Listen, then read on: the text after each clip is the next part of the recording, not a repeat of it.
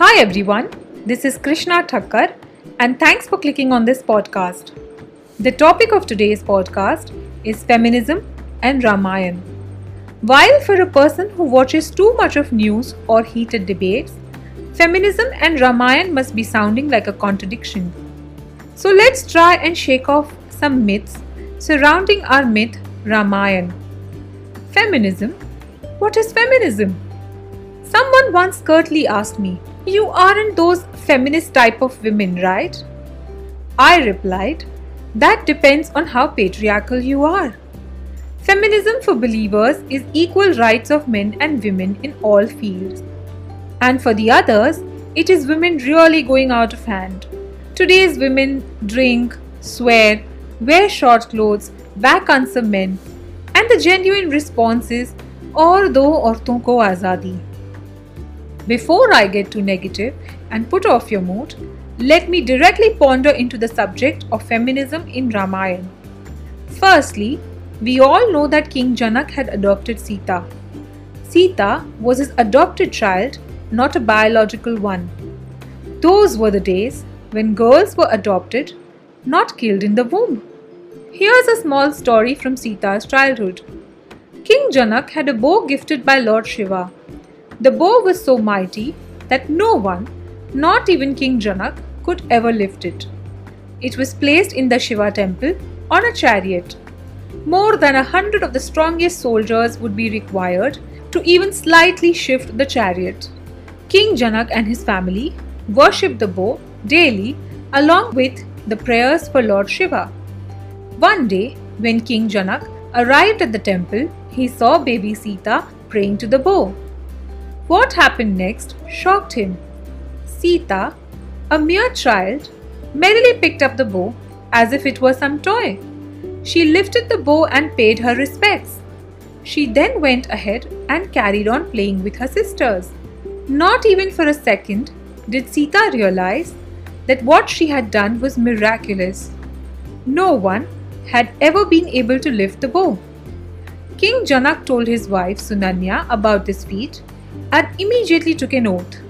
He said, Only such a person shall marry my daughter who will be able to lift the bow. Queen Sunanya cried a tear in panic.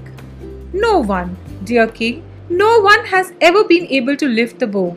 I agree that our daughter has performed a remarkable feat. But how can you take an oath in Lord Shiva's name? What if someone is never able to achieve this feat?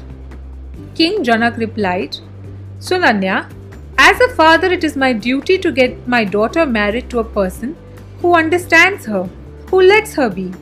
If she marries someone less intelligent than her, less powerful than her, how will he ever be able to match up to her or keep her happy? But there is a chance that our daughter will stay unmarried, Queen Sunanya asked.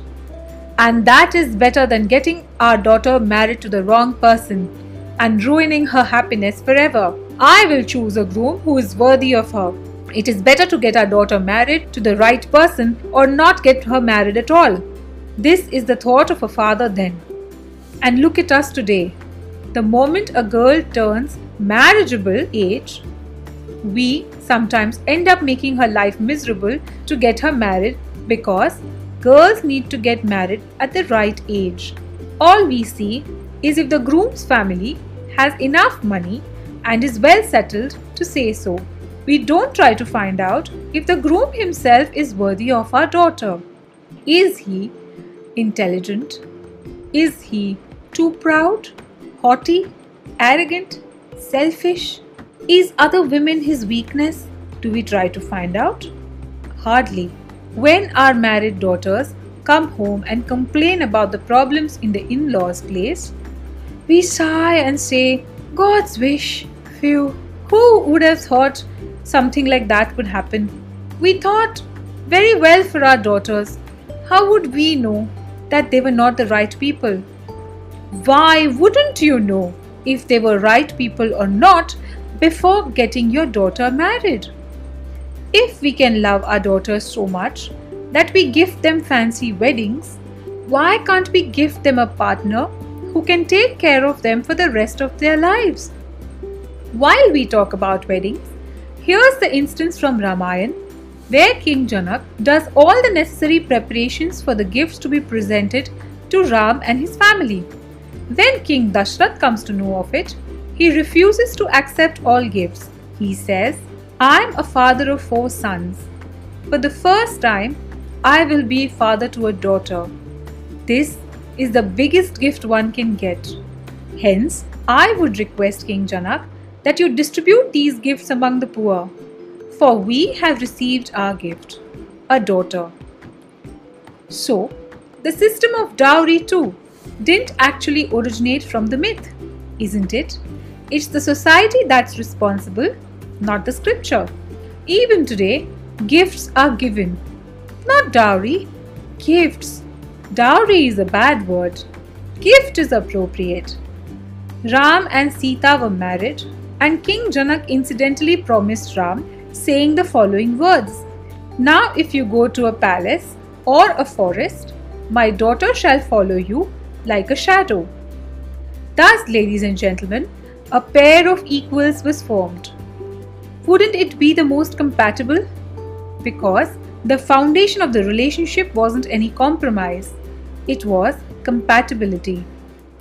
When Sita came to Dashrath's place, she was given the status of a daughter by all her mother in laws. She was immediately given the keys of power, and Mother Kaushalya would offer her guidance on how to run the errands.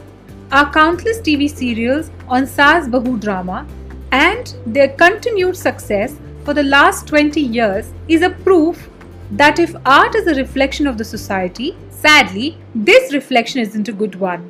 What is the percentage of our daughter in laws who come home happily, not cribbing about their mother in law's controlling nature? Or what is the percentage of mother in laws not wanting to change their daughter in laws according to their customs?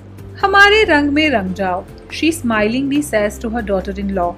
Well, this too hasn't originated from our myth. Now we move on to the next one. Queen Kaikai asked Dashrath for two boons. From where did she get those boons? Kaikai was Dashrath's charioteer in his battle with the Asuras. Her wit and smartness saved Dashrath's life. That's why King Dashrath granted her two boons. We all know what she asked in those two boons. But, dear listeners, those were the days when kings had women charioteers. People often give Sita as an example of an ideal wife. And by ideal, they don't mean a good wife, they mean an obedient one. But there is a difference between being good and being obedient. And that can be clearly seen in this story. When Ram's Vanvas was announced, Ram goes to Sita and talks to her a little sternly and says, Sita, now that I leave, you please do take care of all the three mothers and please follow the orders of Bharat as he will be the new king. Sita wept and cross questioned her husband. What right has anyone given you to make decisions on my behalf without asking my opinion. Nowhere in our marriage vows was it mentioned that you are my master. If you consider yourself my master, then a servant goes wherever his master does. So, in that case, I shall come with you. If, however, you are not my master, you have no right whatsoever to decide on my behalf. My decision is I shall come with you. Ram offered an explanation. Sita, I said so because you are a princess. You've never placed feet outside the carpet. How will you face the adversities of a forest life? I said so sternly, not out of dominance, but out of concern. Sita too lovingly replied, If you were to be the king today, would I not have accepted all the privileges of a queen? If so, why can't I accept the adversities now? I am your shadow, and you are keeping the promise of your father. My father promised during our marriage that I shall be your shadow in palace or forest. Let me keep my father's promise. While Ram, Sita, and Lakshman were in forest, Ram and Lakshman would kill demons. One day, Sita objected. She asked Ram, Why do you kill them? These demons are creatures just like wild animals. They have a right to live as well. Have they caused any direct harm to you? So, isn't this murder? Ram looks at her in shock. Sita continues, I am your wife, your partner in everything. As per the vows exchanged during the wedding, it is my right to question you about your work ethics, and it is my duty to ensure that you do not tread the wrong path. Your spiritual upliftment is my duty too. Hence, I exercise both my right and my duty as I ask you this. Ram goes on to explain to her how he is a Kshatriya, and as a Kshatriya, if he witnesses any injustice, it is well within his purview to ensure justice. Kshatriya Dharma says that the weak should be protected by the strong. He then goes on to say that he belongs to the Ikshvaku clan and Ikshvaku was the ruler of the entire world. Hence, in some way, Ram is also ensuring justice in the jungle as a responsible king whose ancestor owned every inch of the planet. But this anecdote narrates the rights of a wife in the affairs of a husband. But hasn't Sita made any mistake in her life? Of course she did. How can one forget how she reacted when she saw the golden deer? She forced Ram to bring the deer. Both Ram and Lakshman tried to dissuade her, saying it is some trap. But Sita refused to budge. When Ram left and shouted Lakshman for help, Sita panicked. Lakshman tried to assure her this is some sort of a game. The deer cannot hurt Ram. But Sita told Lakshman some of the harshest words. She said, I know you secretly wish that Ram dies so that you can use me. But if Ram dies, I die too. She did not consider for a second that Lakshman had sacrificed so many years of his life and took care of his brother. How would he wish that Ram should die? Moreover, how could he imagine something as Sita mentioned? All he says is, Bhabhi, some adversity is going to strike you. When an adversity strikes, a person loses his senses. Saying so, Lakshman leaves but draws a Lakshman Rekha, which Sita again crosses, inviting misery for herself. When Hanuman comes to Lanka, a weeping Sita seeks an answer. Is Lakshman still mad at me for my behavior? He must be so angry. Even Ram must be angry for it. Is he disappointed? Hanuman replied. He never noticed any anger. All he noticed was worry. Worry that if Sita must be safe or no. Sita was baffled. She went on to ask Hanuman, Will Lakshman be able to forgive me?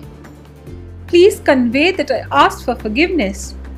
Hanuman replied, We forgive those with whom we hold grudges, Mata Sita. And Lakshman hasn't held any grudge for a second. Just assume if Lakshman said, और दो औरतों को आज़ादी और sir पे चढ़ाओ और बोलो सोने का हिरन चाहिए।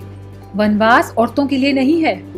Women just like men are human and they can also be of various shades be it Sita कायकर Shurpanakha yet they all have a right to dignity women have a right to make mistakes and learn to evolve from them और sometimes they may choose not to evolve and keep repeating those mistakes Yet, this doesn't justify depriving entire womanhood from freedom.